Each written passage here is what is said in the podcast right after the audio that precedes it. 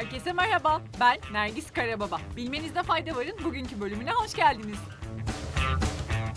ABD yönetiminden NASA'nın ay planına sert eleştiri geldi. Güven vermiyor. ABD'de yönetime bağlı bir kurumun yayınladığı raporda NASA'nın Ay'a yönelik planlarının üstesinden gelemediği öne sürüldü. Devlet Hesap Verilebilirlik Ofisi'nden yetkililer uzay ajansını sert bir şekilde eleştirdi ve Artemis Ay görevine dair planların güven vermediğini yazdı. Aynı raporda NASA çok programlı görevler için değil, tekil görevler için tasarlanan bir kılavuzu izliyor ifadeleri yer aldı. Özellikle çok programlı görevler için rehberlik yok. Bu durumda NASA, Artemis görevi için hazırladığı programı istikrarlı yöneteceğine dair güven vermiyor dendi. Uzay Ajansı, Ay'a dönüş projesi kapsamında 29 Ağustos'ta yapılacak uçuş denemesini taşıyıcı roketin motor tankında sorun çıkması nedeniyle son anda ertelemişti. Dünya Sağlık Örgütü verilerine göre kasıtsız yaralanmaya bağlı ölümler arasında düşme ikinci sırada ve artık buna bir çözüm bulundu. Çünkü düşecek yaşlıları tespit edip tutan bir robot geliştirildi. Singapur'daki araştırmacılar düşmek üzere olan insanları yakalayan bir robot geliştirdi. Mr. Bah adı verilen bu robot yaşlıların oturmasını ya da ayakta durmasını da sağlıyor. Mobil robot denge asistanı diye de anılan bu cihaz sensör ve koşum takımıyla donatılan motorlu bir araçtan oluşuyor. Robot oturma, ayakta durma ve su almaya gitme gibi gündelik eylemlerini yapan yaşlıları takip ediyor ve söz konusu kişi dengesini kaybetmek üzereyken hemen devreye girip düşmeyi engelliyor. Robotun iki versiyonu olması planlanıyor.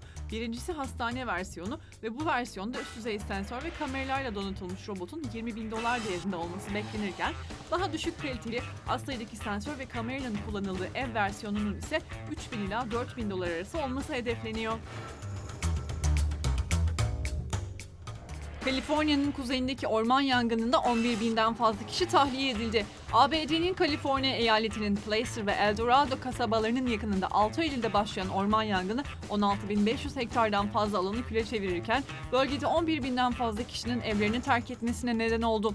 Yangının sadece %10'unun şu ana kadar kontrol altına alınabildiği bilgisi Kaliforniya Orman Yangınları Ajansı'ndan paylaşılırken yangının yayılarak bölgedeki diğer kasabaları da etkileyebileceği kaydedildi.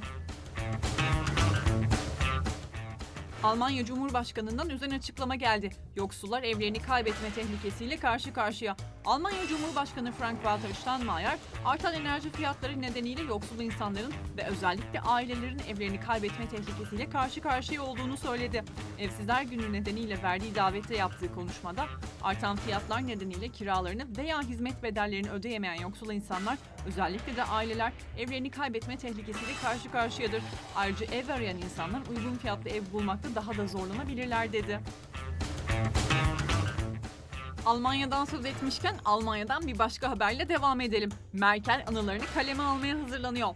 Almanya'da 16 yıl başbakanlık yapan Angela Merkel, iktidar döneminin iç ve dış siyasetteki önemli gelişmelerini anlatacağı kitabını 2024 yılının sonbaharında piyasaya çıkaracak. Eski başbakan yazacağı kitapla ilgili yaptığı açıklamada, Beat Bauman ile birlikte yazdığım kitabımda siyasi çalışmalarımın temel kararlarını ve durumlarını yansıtmaktan ve bunları kişisel tarihime de başvurarak geniş bir kitle için anlaşılır kılmaktan memnuniyet duyuyorum dedi.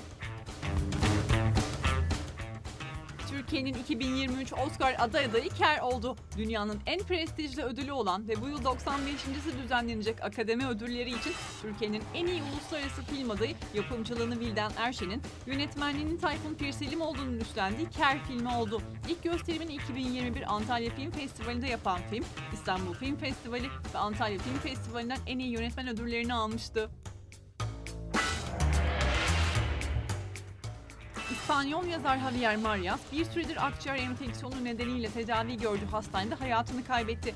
Yazarın ölümünün ardından İspanya Başbakanı Pedro Sanchez sosyal medya hesabından bu İspanyol edebiyatı için üzücü bir gün. Zamanımızın en büyük yazarlarından biri olan Javier Marias aramızdan ayrıldı. Muazzam ve yetenekli eserleri İspanyol edebiyatı için temel olacaktır.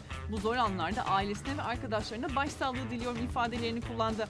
Yazarın Türkçe'ye çevrilen Beyaz Kalp, Kara Sevdalılar ve Zamanın Kara Yüzü gibi enfes kitapları var. Okumadıysanız kesinlikle tavsiye ederim. Uluköy'deki kazılarda 3000 yıllık insan yüzü seramik parçası bulundu. Kazının bilimsel başkanlığını yürüten öğretim üyesi Doktor Rabia Akarsu, kabartma tekniğinde insan yüzünün tasvir edildiği seramik kap parçası bizi heyecanlandırdı. Erken demir çağ tarihlenen buluntular ile birlikte çıkardığımız bu eserin benzer bir örneği Doğu Anadolu'da yok denecek kadar azdır. Bölgede bu kadar iyi korunabilmiş bir başka benzer örnek yoktur dedi. İstanbul Uluslararası Oda Müziği Festivali ikinci yılında barış ve İstanbul'u merkezine alan temasıyla dinleyicilerle buluşmaya devam ediyor. Festival bu yıl çok özel bir dörtlüyü. Jerusalem Kuarteti efsanevi konuk sanatçılar Miguel de Silva ve Frans Helmersan ile ağırlıyor. Sanatçılar Türkiye'de ilk defa 13 Eylül Salı akşamı saat 8'de Cemal Reşit Rey konser salonunda aynı sahneyi paylaşacak. The Times'ın tutku, metal, samimiyet ve muhteşem bir tını. Tüm bunlar İsrail'i bu yaylı dörtlük farklı kılıyor şeklinde yorumladığı uluslararası bir dinleyici kitlesine sahip olan, prestijli salonlarda performans sergileyen ve önemli festivallerden her yıl davet alan Jerusalem Quartet, 1971 yılında Floransa'daki ünlü Casado yarışmasını kazandı. İkinci İstanbul Uluslararası Oda Müziği Festivali bu yıl 6-23 Eylül tarihleri arasında Cemal Reşit Rey konser salonunda gerçekleşecek.